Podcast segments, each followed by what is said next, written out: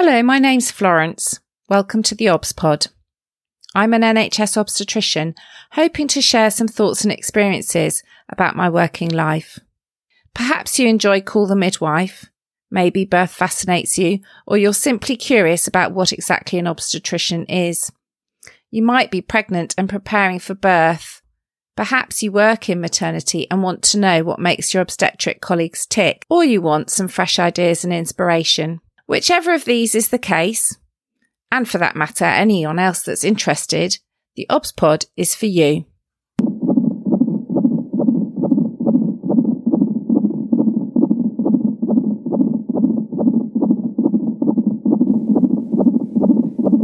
Episode 56 Pregnancy and Disability. Over the last year, I've been thinking about pregnancy and disability for multiple reasons. And even as I start recording this episode, I'm realizing the title is far too broad. Let's narrow it down. Today, my aim is to discuss physical disability and pregnancy. Last year, through my role as a clinical rep on the RCOG Women's Network, I was invited to join a project being run by the Royal College of Nurses the RCN, on pregnancy and disability. I was somewhat surprised. Why were the RCN running a project on pregnancy and disability? Why not the Royal College of Midwives or the Royal College of Obstetricians and Gynecologists? Well, the logic behind the project was that nurses have a wealth of experience caring for women with a wide range of disabilities or chronic health conditions. And that actually this knowledge could be shared both with women and with professionals such as midwives and obstetricians who may be less familiar with some of these conditions. I was very excited about the project. I really thought this could be an amazing way forward, developing lots of resources. I got quite carried away. And I was brought down to earth by the person running the project to explain that the first stage of the project was simply bringing together and signposting a variety of existing resources and information.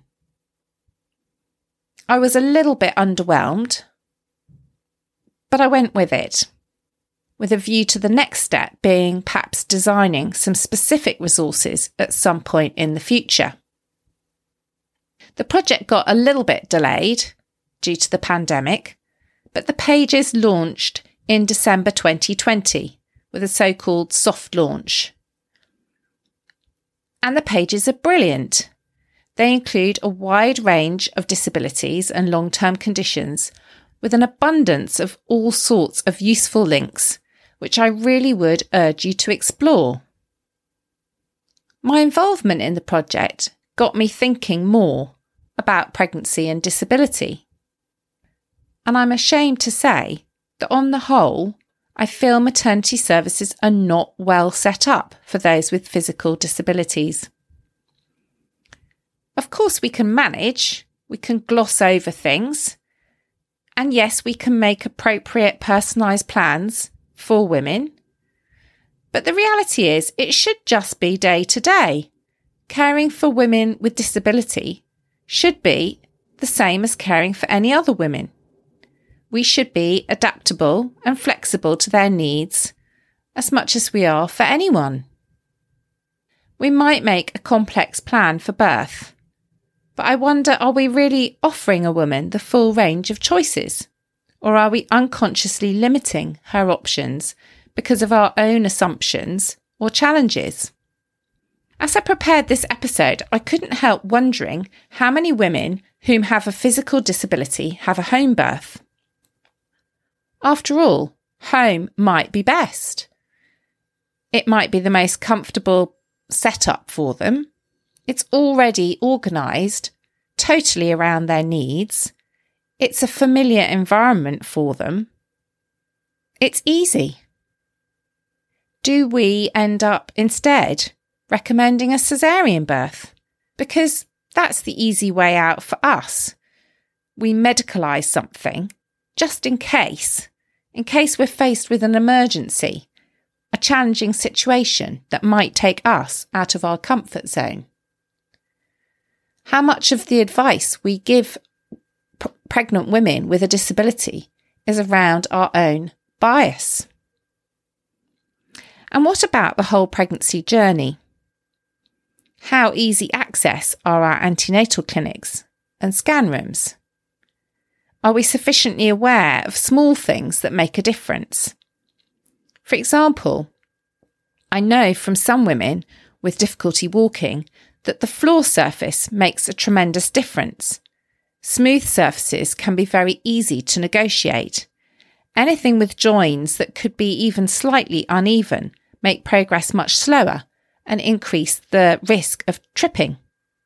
How welcome do women with disability feel in our waiting room?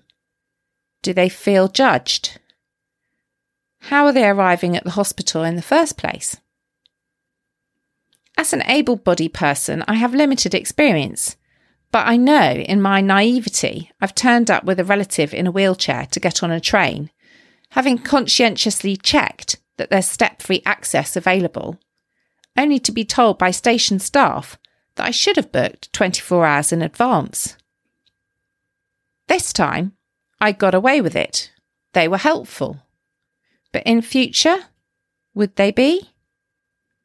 I follow some wheelchair users on social media, and I know their frustration at the inequity they face for wanting to jump on a train and go somewhere on a whim without pre planning, just as spontaneously as everybody else. Our local train station by my hospital is notorious for having an extremely large gap between the train and the platform edge. If I find this tricky to navigate as an able bodied person, how would I find it if I was less well coordinated or partially sighted? During my career, I haven't encountered that many women with disability who are pregnant. We have had a small number of wheelchair users in my maternity unit. More commonly, I've had women with walking stick or those using other strategies as a walking aid. For example, I've had women that used wheelie suitcases.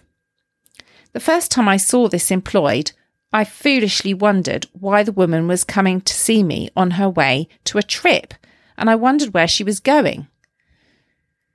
Later, I realised that this was a strategy.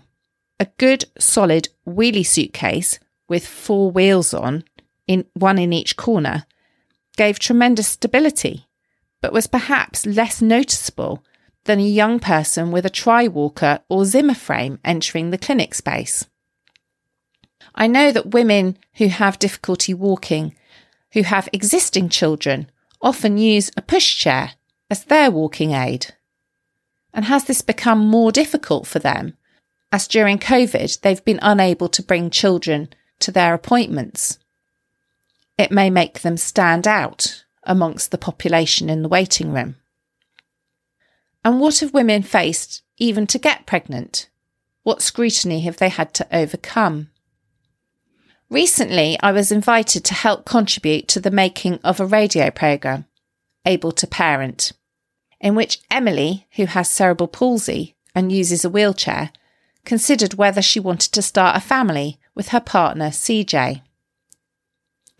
Chatting to Emily about the issues she faces and her worries and health history, and listening to the subsequent programme made me realise the difficulties people with disability face.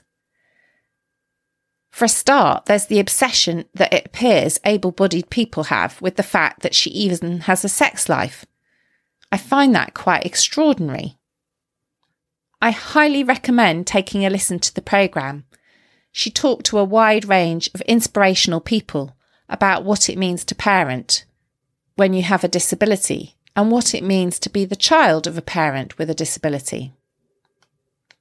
But overall, what was fantastic about the program was at the end of the day, it kind of came down to are you ready to be a parent because of all the same anxieties and worries that anyone has embarking on parenthood? The issues are the same. I can't help but think As a society, let alone as a profession, we have a long way to go. Francesca Martinez is an amazing comedian who happens to have cerebral palsy and describes herself as wobbly. Her book, What the Star Star Star is Normal, is both hilarious and thought provoking. And again, I recommend it. I love her accounts of enjoying going to nightclubs as a teenager or in her 20s because it just made everyone else fit in with her. She just looked like she'd had a few too many drinks. One of the other key passages in the book that I really enjoy is when she spoke at a medical conference about the lived experience of living with cerebral palsy. The way she challenged the doctors in the audience and spoke to them, and her account writing about it, is just brilliant. One of my saddest regrets about lockdown cancellations was that I had tickets to her play at the National Theatre. All of us. Of course, it never happened, and I'm crossing my fingers that when things reopen, it will be back on, as it'll be both groundbreaking and enjoyable, I'm sure. I feel we're in an era where talking about disability and seeing people with disabilities as positive role models and celebrities is beginning. And I think for me, anyway, that stemmed a bit from London 2012 and the Paralympics and the amount we were able to celebrate and embrace the success of these phenomenal athletes. But we've got a long way to go there's still a lot of inequality. The pandemic has particularly brought deaf women or partners sharply into focus, with the difficulty of lip reading through a mask. Talking through a mask muffles and distorts the sound, and it's more challenging for everyone. I've found it difficult to hear at work. But imagine what it'd be like if my hearing was already significantly reduced. And what if I rely on lip reading? I've needed to remove my mask to make myself more intelligible. And I know using a clear visor can be beneficial, and I've even seen masks where the centre of it is transparent to aid lip reading. But the pandemic aside, how aware are we of the simple things we take for granted which may present a barrier such as how do you ring the midwife or the maternity triage for a simple piece of advice. I'd seen online about British Sign Language Health Access, a free British Sign Language interpreting service on behalf of the 70,000 people in the UK that use British Sign Language. When I looked it up researching this episode, I was really disappointed to discover it had closed in April through lack of funding. It was funded for a year during the pandemic. Do we think that deaf people no longer need access to good interpretation and support just because the pandemic is winding down? In the RCN pages, there are some good resources for for deaf people using maternity services and I managed to come across one description of the maternity journey with accompanying British Sign Language. And what about women who are registered blind or partially sighted? How can they grapple with our paper notes? What's our signage like? What's the lighting like? For a time, when I was in a management position at the hospital, I was responsible for the eye unit, amongst other services. The lead consultant pointed out to me how difficult it was for his patients to navigate through the hospital and actually find his department. The signs were just not designed with partially sighted people in mind. Obvious, really. But again, it's these little details that make a difference. So, one of the things I loved about being involved both in the Royal College of Nurses project and Emily's journey, able to parent, was the fact it made me think, it made me explore, it made me realise what was out there and the things that I hadn't even thought about. So here goes for the zesty bit. Think about your maternity service. How well set up are you for women with a physical disability? Are there very simple things you could do to educate yourself and help yourself? Check out the information and links in the Royal College of Nursing pages. There are some really fantastic resources to explore, and I think often we're just not aware of what is out there. If you're caring for a pregnant woman with a specific disability, use it as an opportunity to challenge your assumptions and educate yourself. And like the Royal College of Nursing project, can we learn a trick or two from the rest of the hospital? In maternity, we're often too used to fit able bodied people and not adaptable enough to those people that are not. We need to be more adaptable and flexible to their needs. But also, sometimes in maternity, we can be in our own little zone, our own little silo, away from the rest of the hospital. And perhaps we need to mix things up a bit more and see what we can learn from other departments.